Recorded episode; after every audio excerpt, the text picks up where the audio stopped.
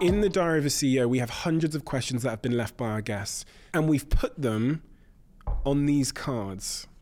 And on these cards, you have the question that's been left in the Diary of a CEO, the name of the person who wrote the question, and if you turn it over, there's a QR code. If you scan that code, you can see which guest answered the question and watch the video of them answering it. Every time I've done this podcast and every time we've asked the kind of questions we ask here, I feel a tremendous sense of affinity to the guest. And our aim with these cards is that you can create that sense of connection through vulnerability at home with the people you love the most. And I have some good news for you. As of today, you can add your name to the waiting list to be the first in line to get your own set of conversation cards at theconversationcards.com. That is theconversationcards.com.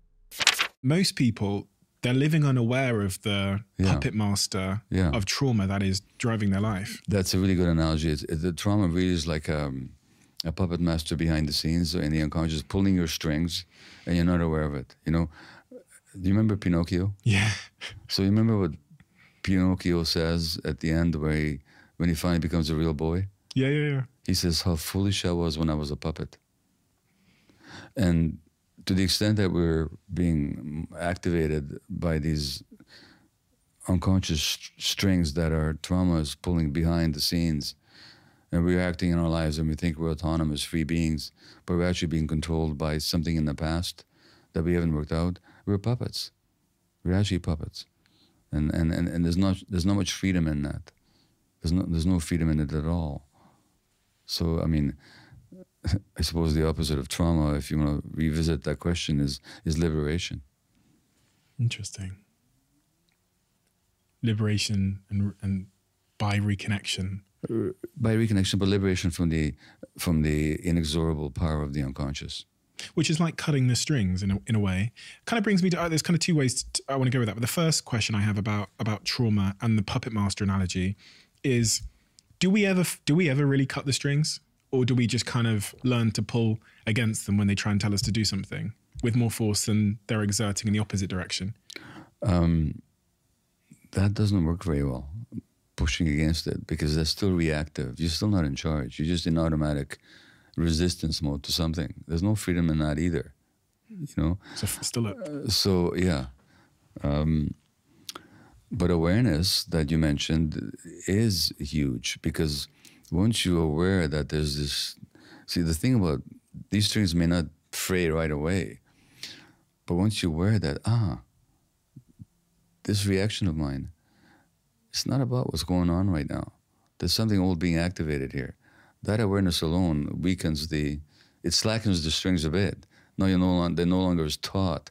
They're no longer as automatically um, capable of pulling on you. So it, it does have to be, begin with awareness of them. Ultimately, if we realize that this puppet master is just a desperate little person trying to get you to survive, the only way he, she, they knew how when you were small, when they were small, if you make friends with it, but we relieve it of its duties, saying thanks very much, but I can handle it now. It, it, it eventually becomes our friend rather than sort of our master. You know. on that first step of just acknowledging, just understanding that there is a puppet master there controlling us, and exactly which strings that puppet master is is pulling in our lives. How does one go about awareness? The process of awareness is there. I mean, is it introspection, keeping a diary, therapy? What what is it? Well, all that. I mean, eh, all or any. But even when you ask how you go about it, what is the it?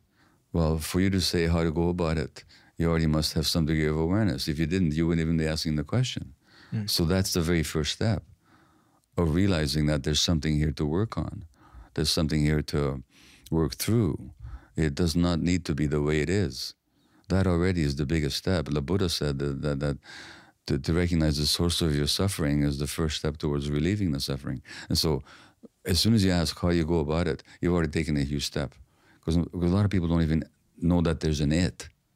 They just think this is reality, that this is life. So, rea- realizing that this it doesn't have to be the way it is, that's already a huge step. Now, beyond that, yoga, meditation, um, nature, um, therapy of all kinds, body work um, of all kinds, like like like somatic experiencing, or um, or um, craniosacral treatments, or even massage therapy.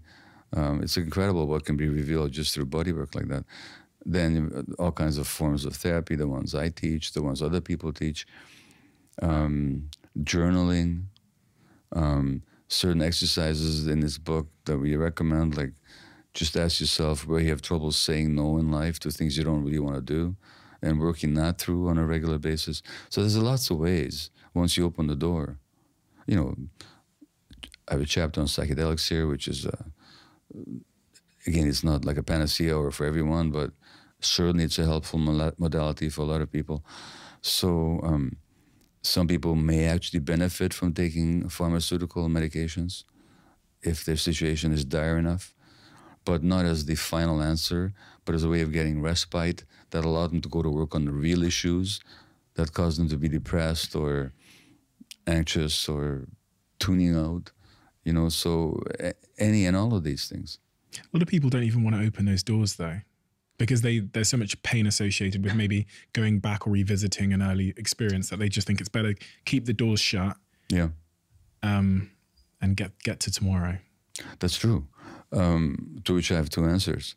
Um, one is it's true. It's painful um, because all the pain you didn't want to feel and you've been running away from through your compensatory behaviors, like like your addictions, are nothing but an attempt to escape from pain. That's all they are. That's all they, you know. They're not a disease. They're not genetic, whatever it is. Addictions are very simply an attempt to escape pain, which create more pain. But that's what they are. And so we get addicted to work, to sex, to pornography, to gambling, to the internet, to shopping, to eating, to power. On that point, I find it so fascinating. You, when you mentioned in your previous book that you know, you classified things like food, yeah, social media, yeah, shopping, yeah. porn, and work as types of addiction. Mm. That was uh, that in and of itself was a bit of a revelation for me because I never saw work as an addiction. Mm-hmm. The minute you said it was, and I kind of link it to, you know, heroin addiction, which is yeah. providing a you know a certain psychological or physiological um, benefit to me. Yeah, temporarily. Temporarily. Yeah. I, of course, it's a fucking addiction. Of course, work is an addiction. Well, of course, I have that addiction. Well, work can be an addiction. Yeah. Work can also be sacred. It can also be fulfilling and a manifestation of your creative urges. But it's so it's not the. But it's strange to say, not that I recommend it, but it's possible even to use heroin in a non-addictive way. I don't personally get it, and I would never want to. But the addiction is never in the behavior itself, it's in your relationship to the behavior. So if the particular activity gives you temporary relief or pleasure, and therefore you crave it, but it causes harm in the long term and you can't give it up, you've got an addiction. And I don't care what the activity is, could be drugs and all the other things that we mentioned.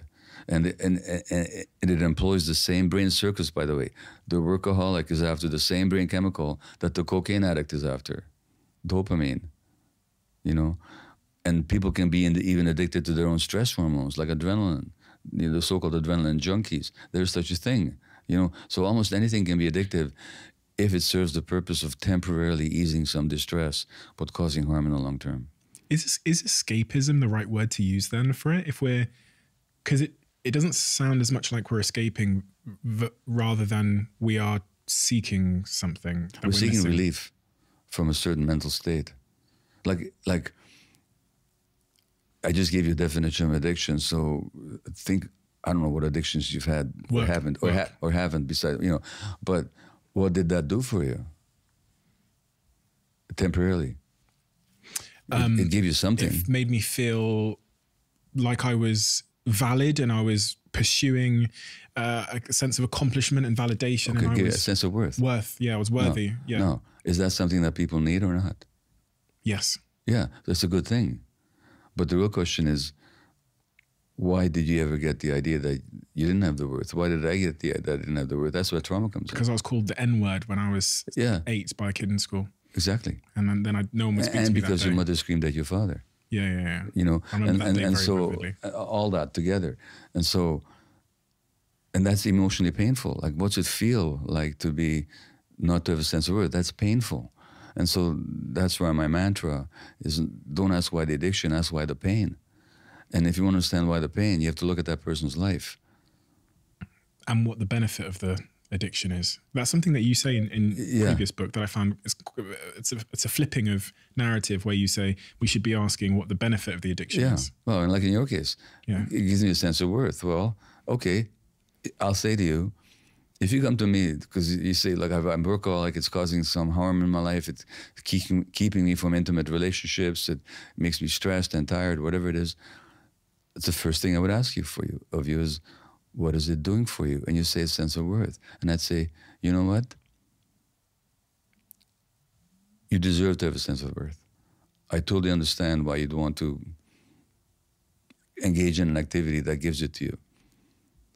But given that it's causing you harm, let's look at why you don't have a sense of worth and how else you might develop it that isn't harmful to you, you know?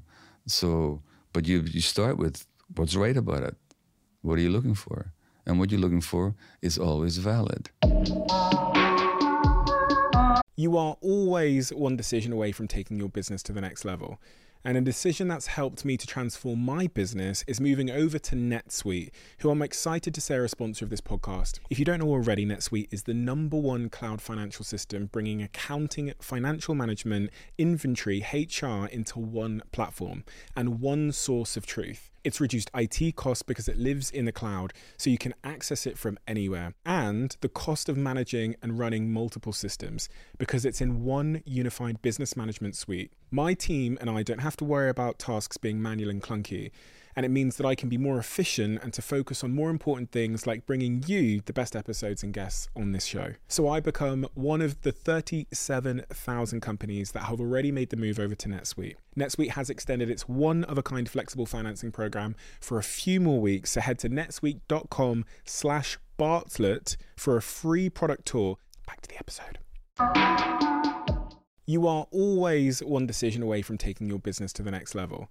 And a decision that's helped me to transform my business is moving over to NetSuite, who I'm excited to say are a sponsor of this podcast. If you don't know already, NetSuite is the number one cloud financial system bringing accounting, financial management, inventory, HR into one platform and one source of truth. It's reduced IT costs because it lives in the cloud, so you can access it from anywhere. And the cost of managing and running multiple systems because it's in one unified business management suite. My team and I don't have to worry about tasks being manual and clunky. And it means that I can be more efficient and to focus on more important things like bringing you the best episodes and guests on this show. So I become one of the 37,000 companies that have already made the move over to NetSuite. NetSuite has extended its one of a kind flexible financing program for a few more weeks. So head to netsuite.com slash Bartlett for a free product tour. Back to the episode.